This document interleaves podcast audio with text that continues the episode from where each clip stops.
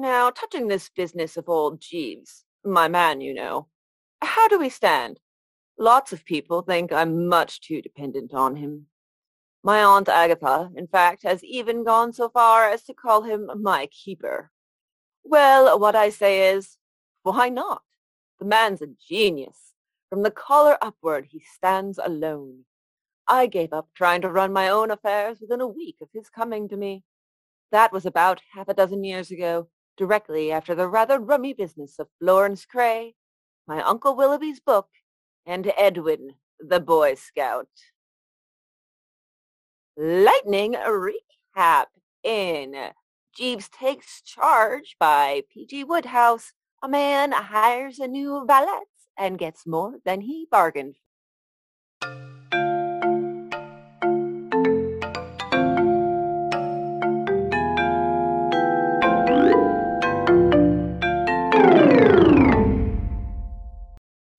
By the way, do you have a little time? Um, by the way, we have a little podcast. This is Short Story Short Podcast. I am Christopher J. Garcia, here today upon with... Christy Baxter. It was a wonderful springtide Yule break, and I had a wonderful time dealing with things like rain and also eighty-degree heat. So I had a lot of time to read. And, hey, hey, Christy, what what should I have read? Uh, what you should have read if you weren't busy with dealing with rain and eighty-degree heat and instead were dealing with, oh, say, many inches of snow and ice storms was Jeeves Takes Charge by P G Wodehouse. P G Wodehouse is one of my favorite writers, and a big reason for that is the Jeeves stories that are hilarious and funny, and they make me laugh.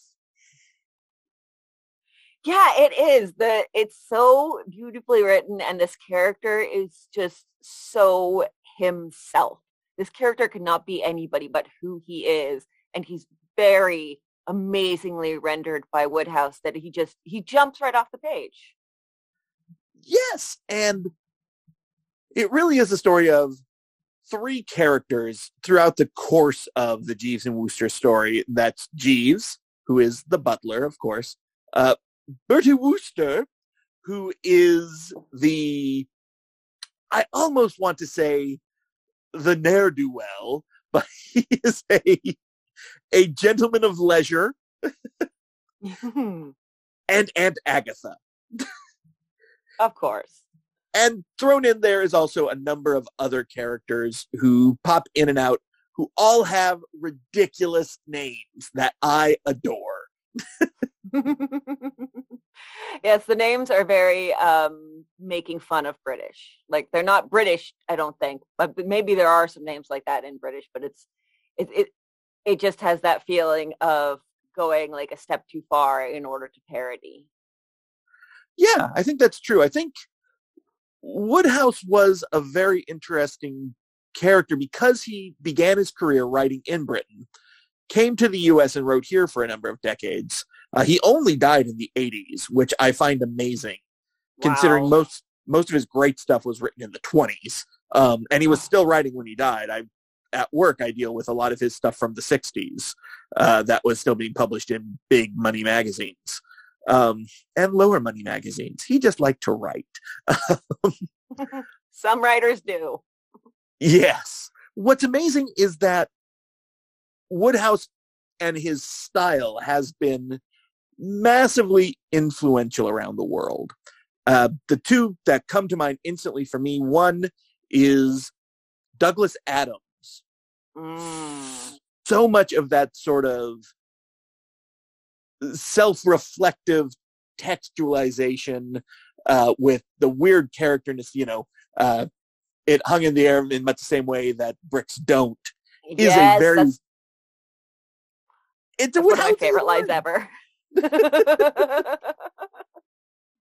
uh, another author, same thing, Gail Carriger, uses a lot of Wodehouse-isms, especially the weird names.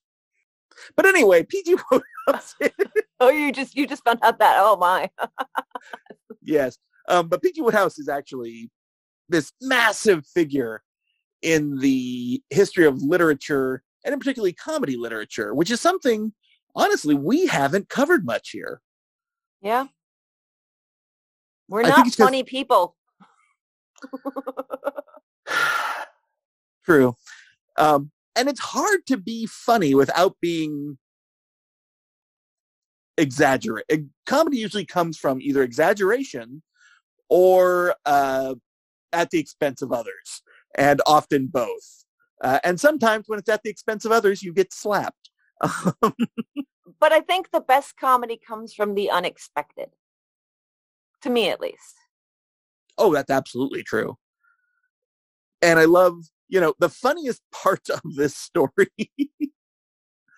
are actually when you get a more or less, you have the exaggerated characters, but then when you have the characters who are very like straight cut to the line, pure, uh, real characters like the Boy Scout.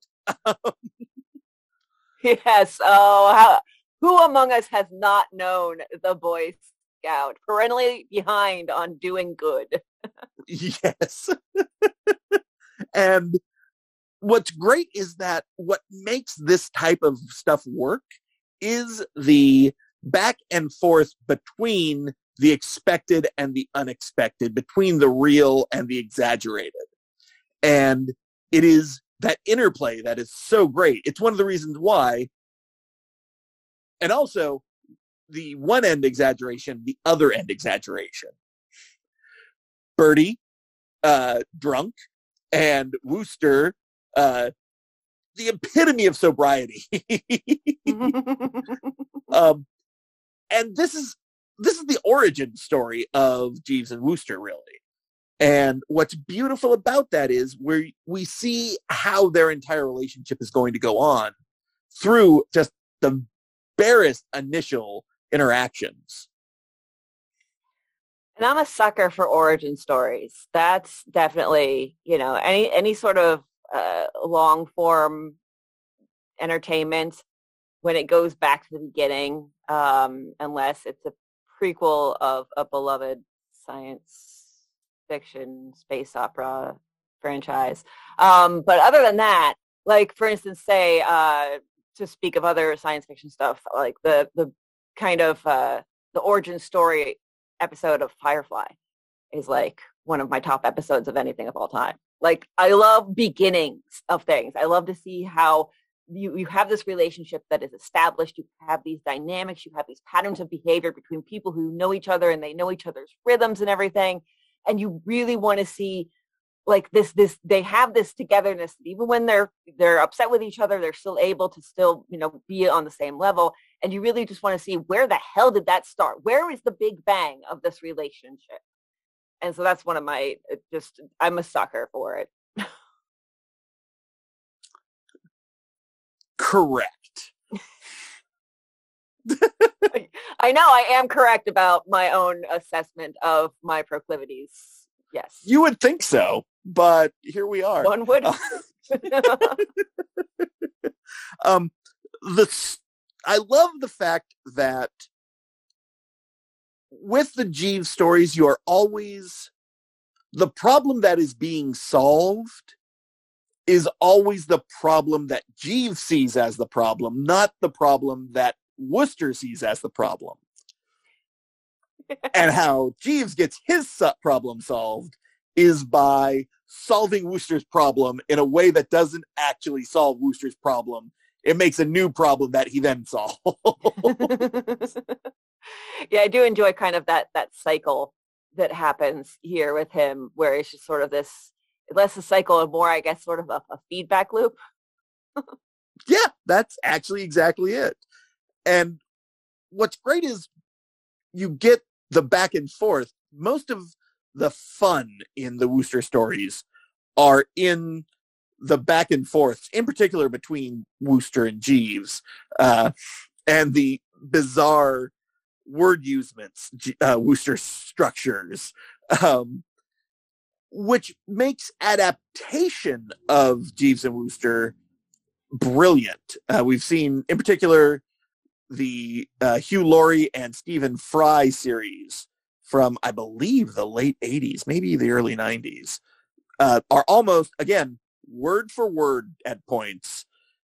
And the oh, this episode of it is so great because you have that rubber-faced uh, uh, Hugh Laurie, uh, Doctor House, of course, um, literally changing from a three-quarters dead human being to the right lively Wooster that inhabits the story. It's just amazing. And part of the reason that that can happen is that it is a story that enables us to visualize this bizarrely over-the-top character and do it so well. Okay. um, yeah, I love, I think the dialogue is really stand out here.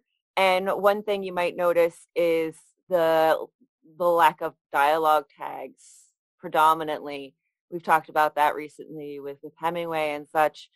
And it's especially, uh, he's especially able to pull that off when he's doing conversations between Wooster and Jeeves. Because, I mean, A, you have one person who's in a position of authority and one person who's in a position of service, but kind of makes himself a position of authority by just doing whatever he thinks is best. Um, but they don't, they definitely have their own voices and attitudes, and those come out very strongly in the dialogue to the extent that you really don't even need dialogue tags, which makes it much cleaner. Mm-hmm. Yes. And uh, I actually listened to it again on the audiobook, which ah. was very, very, I can't remember who did, Nick something or other. Um, but the part that always gets me whenever I come to this is the the interaction with the Boy Scout uh, that begins with, uh, it became more and more apparent to me that this infernal kid must somehow be turned out F soons or right speedily. Uh, I had hidden the parcel behind my back and didn't think he had seen it. But I wanted to get that chest of drawers quick before anything else came along. I shouldn't bother about tidying the room, I said. I like tidying. It's not a bit of trouble, really, but it's quite tidy now. Not so tidy as I shall make it. This was getting particularly rotten. I didn't want to murder the kid, and yet there didn't seem any other way of shifting him. I pressed down the mental accelerator. The old lemon throbbed fiercely. Mm-hmm. I got an idea. That, to me, is Wodehouse at his Wodehouseiest. And I love that. I, I love that it goes from, I didn't want to murder the kid, and then two paragraphs later, it seemed to me that if he wanted to do a real act of kindness, he would commit suicide. I was just like, whoa there, this is a child you're talking about, but okay. True, that is. Let's let's not say he didn't plan us to get our hair mussed. yeah, yeah. Yes, and there's definitely this sense of what's incredible is that my entire sense of what the nineteen twenties was like is informed by Jeeves and Wooster, which is odd, because it makes me have a very different view of what it was probably really like. Um, but uh, also it really makes me want to use more uh, the word rum more often. rum rum days and so forth. yeah, I just I took it to mean kind of bad. Got any other thoughts on this one there, Christy? Um, it was very enjoyable, and I could definitely see us coming back and doing some more of Wodehouse's Jeeves stories because they are they are entertaining. And they make for a nice light read, but they don't uh, talk down or make you feel like he's holding back. So I appreciated that very much. I completely and utterly agree. Correct. No, no, I didn't go that far. Yes. Hey, Christy. Yes? What are we going to read next week? Next week, we're going to take a sharp U-turn and read Incident at Owl Creek Bridge by Ambrose Bierce. Ah, yes. It's about to get cynical. Raise the roof or lower it, maybe. Uh... yes. Well, until then, this has been Short Story. Short podcast. Not quite.